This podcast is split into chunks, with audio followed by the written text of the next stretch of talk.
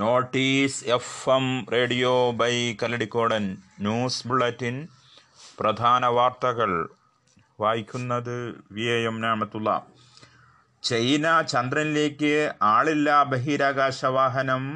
അയക്കും ചന്ദ്രോപരിതലത്തിലെ പാറയും മണ്ണും ശേഖരിച്ച് ഭൂമിയിലെത്തിക്കാൻ ലക്ഷ്യമിട്ടാണ് പുതിയ ചാന്ദ്ര ദൗത്യം നടത്തുക ചാങ് ഇ ഫൈവ് എന്ന പേരിലുള്ള ചാന്ദ്ര ദൗത്യത്തിൻ്റെ ഭാഗമായുള്ള പര്യവേഷണ വാഹനം നാളെ പുറപ്പെടും ചൈന നാഷണൽ സ്പേസ് അഡ്മിനിസ്ട്രേഷൻ്റെ തുടർച്ചയായ ചാന്ദ്ര പര്യവേഷണത്തിൻ്റെ ഭാഗമായ പദ്ധതിയാണിത് ചന്ദ്രൻ്റെ ഉത്ഭവവും രൂപവൽക്കരണവും സംബന്ധിച്ച ആഴത്തിലുള്ള പഠനമാണ് പദ്ധതിയുടെ ലക്ഷ്യം ദൗത്യം വിജയകരമായാൽ കഴിഞ്ഞ നാൽപ്പത് വർഷത്തിലേറെയായി ചന്ദ്രോപരിത്തിൽ നിന്ന് പാറയും മണ്ണും ശേഖരിക്കുന്ന ആദ്യ രാജ്യമായി ചൈന മാറും ബംഗാൾ ഉൾക്കടലിൽ രൂപം പ്രാപിച്ച ന്യൂനമർദ്ദം അടുത്ത ഇരുപത്തിനാല് മണിക്കൂറിനുള്ളിൽ ചുഴലിക്കാറ്റായി മാറാൻ സാധ്യതയുണ്ടെന്ന് കാലാവസ്ഥാ നിരീക്ഷണ കേന്ദ്രം മുന്നറിയിപ്പ് നൽകി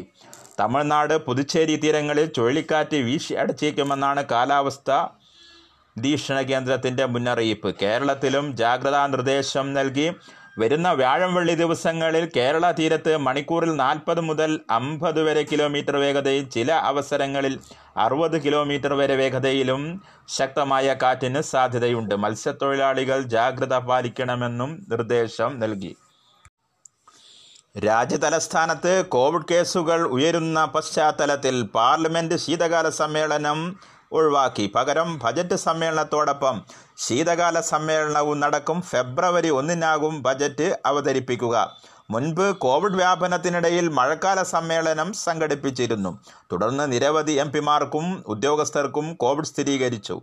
ഈ സാഹചര്യത്തിലാണ് ശീതകാല സമ്മേളനം ഒഴിവാക്കാനുള്ള തീരുമാനം കോവിഡ് വ്യാപനം നേരിയ തോതിൽ കുറവ് രേഖപ്പെടുത്തിയതോടെ ഓസ്ട്രേലിയൻ സംസ്ഥാനങ്ങൾ അതിർത്തികൾ തുറന്നു തുടങ്ങി ചെറിയ തോതിൽ നിയന്ത്രണങ്ങളിൽ ഇളവുകൾ പ്രഖ്യാപിക്കുകയും ചെയ്തു ന്യൂ സൗത്ത് വെയിൽസ് ഉൾപ്പെടെയുള്ള സംസ്ഥാനങ്ങളാണ് അതിർത്തികൾ തുറന്നത് ഇക്കഴിഞ്ഞ ജൂലൈ മുതൽ കോവിഡ് വ്യാപനം കൂടിയ കണക്കിലെടുത്ത് അതിർത്തികൾ അടയ്ക്കാൻ ഭരണകൂടം തീരുമാനിച്ചു ഇരുപത്തേഴായിരത്തി എണ്ണൂറ്റി ഇരുപത്തൊന്ന് പേർക്കാണ് ഓസ്ട്രേലിയയിൽ ഇതുവരെ കോവിഡ് ബാധ തൊള്ളായിരത്തി ഏഴ് പേർക്ക് കോവിഡ് മൂലം ജീവൻ നഷ്ടമാവുകയും ചെയ്തു ഒമ്പത് ലക്ഷത്തി ഏഴായിരത്തി ക്ഷമിക്കണം ഒമ്പത് ലക്ഷത്തി എഴുപത്തി ഒന്നായിരത്തി മൂവായിരത്തി മുന്നൂറ്റി ഇരുപത്തേഴ് പേർക്കാണ് ഇതുവരെ കോവിഡ് പരിശോധന പൂർത്തീകരിച്ചത് മധ്യപ്രദേശിൽ പശുവിൻ്റെ ക്ഷേമത്തിനായി ഗോമാതാ സെസ് ഏർപ്പെടുത്താൻ സാധ്യത ഞായറാഴ്ച ഓൺലൈനായി ചേർന്ന പശു ക്യാബിനറ്റിന്റെ ആദ്യ യോഗത്തിൽ മുഖ്യമന്ത്രി ശിവരാജ് സിംഗ് ചൗഹാനാണ് ഇക്കാര്യം പുറം ലോകത്തെ അറിയിച്ചത് മഹാരാഷ്ട്രയിലെ താനെ ജില്ലയിൽ അജ്ഞാത രോഗം മൂലം മൂന്നാഴ്ചക്കിടെ ഇരുപത്തിയേഴ് പേർ മരിച്ചു ഇവരിലേറെയും സ്ത്രീകളാണ് ജില്ലാ മെഡിക്കൽ ഓഫീസർ ഡോക്ടർ മനീഷ് രംഗയാണ് ഇക്കാര്യം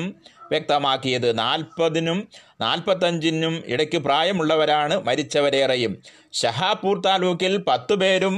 മൂർബാദിൽ പരിസര പ്രദേശങ്ങളിലുമായി പതിനേഴ് പേരും മരിച്ചു പനിയാണ് ആദ്യം ബാധിച്ചത് തുടർന്ന് നിരവധി പ്രാവശ്യം രക്തം ചതിച്ചാണ് മരണം എലിപ്പനിയോട് സാമാന്യമാണ് എലിപ്പനിയുടേതിന് സമാനമാണ് രോഗലക്ഷണങ്ങളെന്നും ഡോക്ടർ മനീഷ് പറഞ്ഞു നാലു മരണം എലിപ്പനി മൂലമാണെന്നും സ്ഥിരീകരിച്ചു ഷഹാപൂരിലെ ബഗ്ഗാവ് ഗ്രാമത്തിൽ മാത്രം ഇതുവരെ പത്തു പേർ ജീവൻ പൊലിഞ്ഞവരായി കേരളത്തിൻ്റെ വികസന കുതിപ്പിന് ആക്കം കൂട്ടി ഗെയിൽ പൈപ്പ് ലൈൻ കമ്മീഷൻ ചെയ്തു കൊച്ചി കൊച്ചി മംഗലാപുരം പ്രകൃതിവാതക പൈപ്പ് ലൈനാണ് കമ്മീഷൻ ചെയ്തത് മധ്യാന വാർത്താ ബുള്ളറ്റിൻ സമാപിക്കുന്നു ഏവർക്കും നന്മ നേരുന്നു അടുത്ത വിശദ വാർത്താ ബുള്ളറ്റിൻ സന്ധ്യാസമയത്തു കേൾക്കാം